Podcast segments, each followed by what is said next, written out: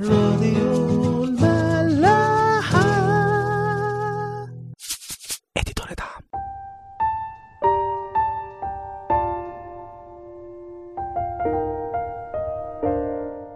مساء الخير واهلا بيكم في حلقة جديدة من برنامج عيش وملح. هنكمل مع بعض آه، النهارده الإصحاح ال 42 من سفر أيوب. وحابة أبتدي معاكم إصحاح النهارده بقصة. القصة دي قصة شخص اسمه مايكل وهو كان في أسعد يوم من أيام حياته. مايكل كان واقف على المسرح بيتكرم عشان شركته اللي هو بناها بنفسه بقاله عشرين سنة بيبني فيها وبيشتغل فيها كسبت جايزة أنجح شركة في وول ستريت السنة دي. ومايكل نازل من على المسرح كان بيفتكر لما ابتدى الشركة دي من عشرين سنة وهو ما كانش معاه ولا حاجة. غير مساندة أقرب الناس ليه الشخص اللي هو بيعتبره مرشده الشخصي. الشخص ده هو اشتغل في شركته وهو علمه كل حاجة. ومن بعدها وهو مايكل بقوا صحاب جدا. وكان مايكل بيواظب على قعدة أسبوعية معاه عشان كان بيرشده خطوة في خطوة في حياته في كل حاجة هو بيعملها. وفي القعدة دي كان بيقعد معاهم اتنين أصدقاء كمان. والاتنين دول أصبحوا من أقرب أصدقاء لمايكل اللي كان بيعتبرهم أقرب من إخوات كمان. بس للأسف الناس دي ما كانتش موجودة معاه في اليوم ده. وكان كل واحد فيهم مسافر في رحلة عمل. ومايكل نازل من على المسرح وهو في قمة فرحته فجأة أغمى عليه واتنقل على المستشفى وفاق على خبر مفزع جدا إن هو عنده سرطان في المخ. وإن السرطان ده ممكن يخف بعملية لكن مش أكيد خالص تداعيات العملية دي هتكون إيه وهل هو بعد ما يقوم هيقدر يقف على رجليه تاني ولا لأ. وفعلا مايكل بيعمل عملية وبيطلع منها بس آثار العملية على جسمه كانت صعبة جدا وهو مش عارف يتحرك. وكمان لازم يخوض بجلسات كيموثيرابي طويلة جدا عشان يقدر يخرج المرض من جسمه. ومايكل بيتعافى من المرض ده وهو تعبان جدا في المستشفى وبياخد علاج كيماوي. يجيله خبر إن في طيارتين دخلوا فجروا برج التجارة العالمي اللي كان فيه الشركة بتاعته وإن هو خسر كل أسهمه في البورصة وإن شركته فلست. وإن ولاده الاتنين كانوا في البرج في يوميها وفقدهم وماتوا وإن مراته في حالة انهيار كامل ومش قادرة تيجي تزوره ولا تساعده لأن هي منهارة على اللي حصل لعيالها. مايكل ما كانش دريان بنفسه. أقل من شهر خسر كل حاجة مريض وشغله خسره وولاده كمان ماتوا. كان منهار تماما وحتى صحابه وأقرب الناس ليه مش موجودين ومسافرين. وفجأة اتفتح عليه باب الأوضة ودخل عليه صحابه الاتنين اللي كانوا دايما بيحضروا معاه القعدات. ومايكل فجأة حس بنور أو بشعاع من الأمل دخل حياته. أخيرا صحابه جايين هيواسوه بكلمة ولا كلمتين ويخففوا عنه في وسط الألم اللي هو فيه. بس المفاجأة مايكل الشديدة جدا. صحابه ابتدوا يلوموا عليه ويقولوا له كل اللي حصل ده كان بسبب استثماراتك الفاشلة اللي إحنا حذرناك منها كذا مرة. وقلنا لك ما تحطش كل فلوسك في حاجة واحدة. وأديك خسرت كل حاجة. واستفدت بإيه من اللي انت عملته؟ وشوف اديك هو عيان. قلنا لك إن العادات الغير صحية في حياتك وأسلوب أكلك وأسلوب عيشتك أكيد هيؤدي بيك إلى مرض. وأديك قاعد اهو قعيد وبلا حيلة وخسرت كل حاجة في لحظة واحدة. مايكل يقول اللي حصل لي ده مش ذنبي. أنا ما كانش ليا يد فيه. أنا كنت بستثمر عشان أنا كنت شايف أمل. عشان كده كنت بحط كل استثماري في المكان ده. وابتدى يحاول يدافع عن نفسه بس صحابه ما بطلوش يهاجموا عليه. والوقت اللي هو كان فاكر إن هو هيبقى وقت سعيد في وسط صحابه يطبطبوا عليه ويسوق اتحول لوقت نكد جدا. ابتدى يحس بالخيانة الشديدة. إزاي تيجوا تلوموا عليا بدل ما تطبطبوا عليا وتواسوني؟ واستمر الموضوع ده على مدار أيام طويلة. كل مرة يجوا يزوروه يبكتوا فيه ويأنبوا في ضميره. صحابه اللي هما كانوا أقرب الناس ليه أقرب من إخوات. وابتدت حاله مايكل تسوء أكتر وأكتر. وفجأة اتفتح عليه باب الأوضة ودخل عليه قائد الشخصي بتاعه اللي هو بيحبه جدا. وقال أخيرا أنت جيت أنا كنت مستنيك عشان أشتكي لك. أشتكي لك من اللي حصل لي شفت اللي جرالي واللي أنا وقعت فيه. ومش بس كده ده أقرب الناس ليا صحابي خانوني. طول النهار بيبكتوا فيا وبيلوموا عليا. شفت بيعملوا فيا إيه؟ جه قائد الشخصي بتاع مايكل وقال له مايكل أنت صعبان عليا قوي أنت حالتك النفسية وحشة جدا. أنت في أوحش وقت أنا أكون شايفك فيه. بس عارف يا مايكل إيه المفتاح للبداية الجديدة؟ عارف أنت إزاي ممكن تتحرك من الحالة اللي أنت فيها دي؟ لحالة أحسن بكتير. مايكل رد عليه وقال له انقذني من فضلك. قول لي إزاي أنا ممكن أتحسن. قال له أول خطوة عشان تتحسن هو إن أنت تسامح صحابك. مايكل بصله بذهول قال له معقولة بتطلب مني إن أنا عشان أتحسن أسامح الناس اللي خانتني في وسط وقعتي؟ وبدل ما يجوا يطبطبوا عليا جايين يبكتوا فيا ويهزقوني. اللي أنا كنت حاطط عليهم كل الأمل صحابي عشرة العمر يعملوا فيا كده وانت جاي تطلب مني أسامحهم؟ أسامحهم إزاي؟ القائد الشخصي بتاعه قال له مفيش حل قدامك غير إنك تسامحهم. يمكن القصة دي تكون قصة خيالية ويمكن مايكل ده ما يكونش ليه وجود. بس اللي ليه وجود بجد هو أيوب البار. أيوب البار اللي كل حياته وقعت قدام عينه في لحظة واللي صحابه جم قعدوا يبكتوا فيه على مدار أكتر من عشرين إصحاح بقالنا بندرس فيهم شهور. واللي حقيقي فعلا إنه ربنا بعد ما ظهر لأيوب وقبل ما يبارك حياته ويرجع له كل اللي راح منه طلب منه إن هو يسامح صحابه اللي عملوا فيه كل ده تعالوا نقرأ مع بعض من أول آية سبعة. وكان بعدما تكلم الرب مع أيوب بهذا الكلام إن الرب قال لأليفاد التيماني قد احتمى غضبي عليك وعلى كلا صاحبيك لأنكم لم تقولوا في الصواب كعبد أيوب.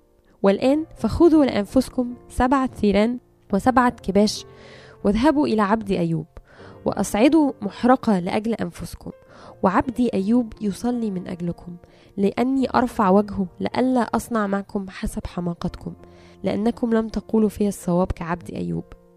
فذهب أليفاز التيماني وبلدد الشوحي وسوفر النعماتي وفعلوا كما قال الرب لهم ورفع الرب وجه أيوب ورد الرب سبي أيوب لما صلى لأجل أصحابه. وزاد الرب على كل مكان لأيوب ضعفا. وهنا تبتدي الحتة المبهجة من الحكاية من بعد آية عشرة. من بعد ما أيوب صلى لأصدقائه زاد الرب على كل مكان لأيوب أضعاف. كل اللي خسروا أيوب رجاله لما أيوب سامح صحابه وصلى لهم ربنا رد له كل اللي فقدوا أضعاف مضاعفة. يمكن كلنا عارفين القصة وبناخد بالنا إن ربنا رد لأيوب كل حاجة تاني وأكتر. بس مش عارفين ليه. ربنا طلب من أيوب طلب صعب قوي. لو حطينا كلنا نفسنا مكانه وافتكرنا قصة مايكل إن بعد الخيانة الشديدة دي أيوب مطلوب منه إن هو يسامح.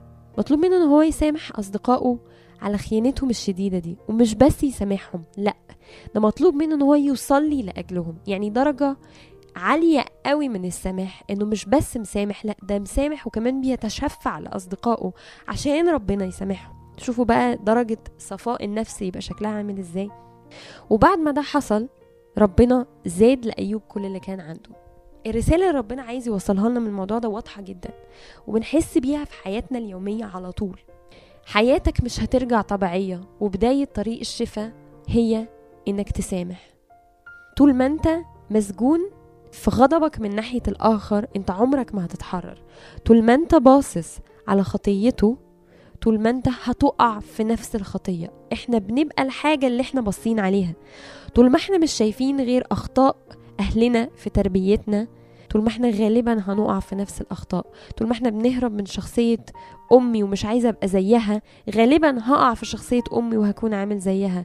طول ما أنا شايل في قلبي غضب من ناحية حد طول ما أنا هقعد حبيس الصورة دي. عايزة أقرب لكم الموضوع شوية. في وقت من الأوقات في حياتي كنت حاسة إن أنا بجري عشان أثبت إن أنا ناجحة جدا وبشتغل وبشتغل وبتعب جامد قوي عشان أثبت نجاح.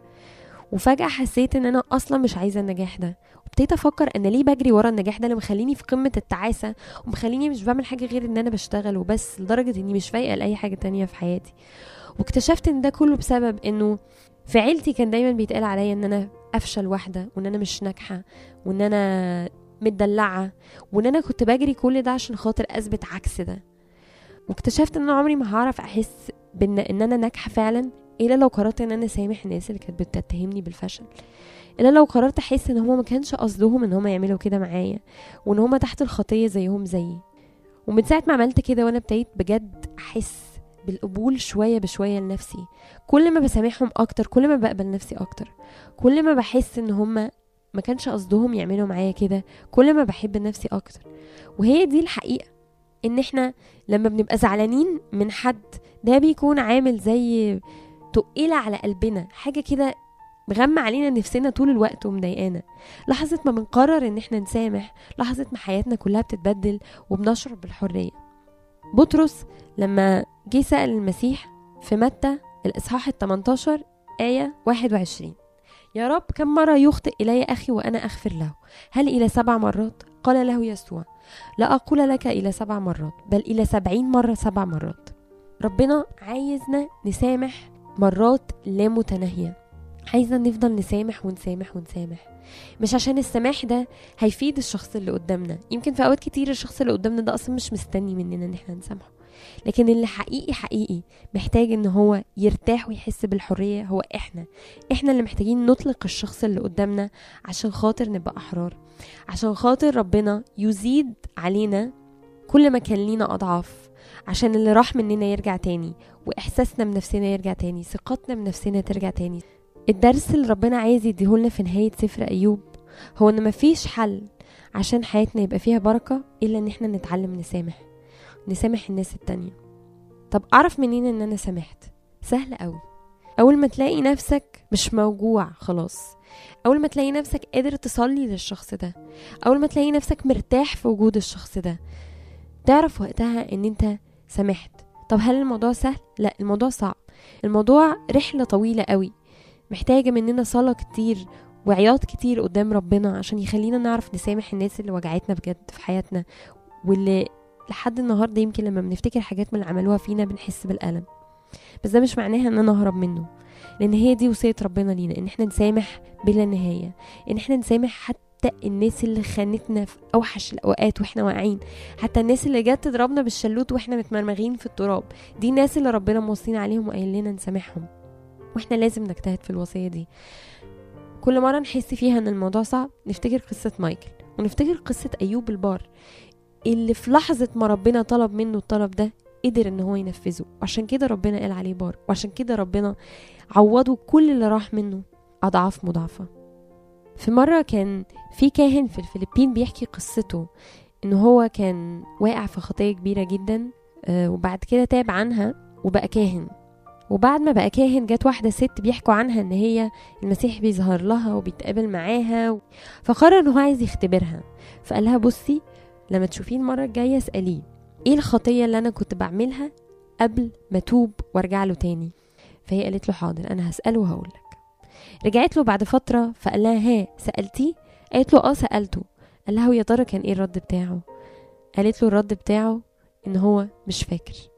هو ده المسيح هو ده اللي هو عمله معانا. وهو ده ربنا اللي بيسامحنا مهما كان اللي بنعمله. ده مش بيسامحنا وبس ده بينسى كل حاجة إحنا عملناها. وعشان كده هو بيطلب مننا إن إحنا نعمل ده برضه. لأن هو ده المعنى الحقيقي للمحبة. لو كنا عايزين نعيش حياتنا بمحبة حقيقية حاسين بسعادة وحرية يبقى مفيش حل قدامنا غير إن إحنا نطلق الآخرين ونسامحهم على أي حاجة هم عملوها معانا مهما كانت هي إيه. أشوفكم الحلقة الجاية ونكمل مع بعض سفر أيوب.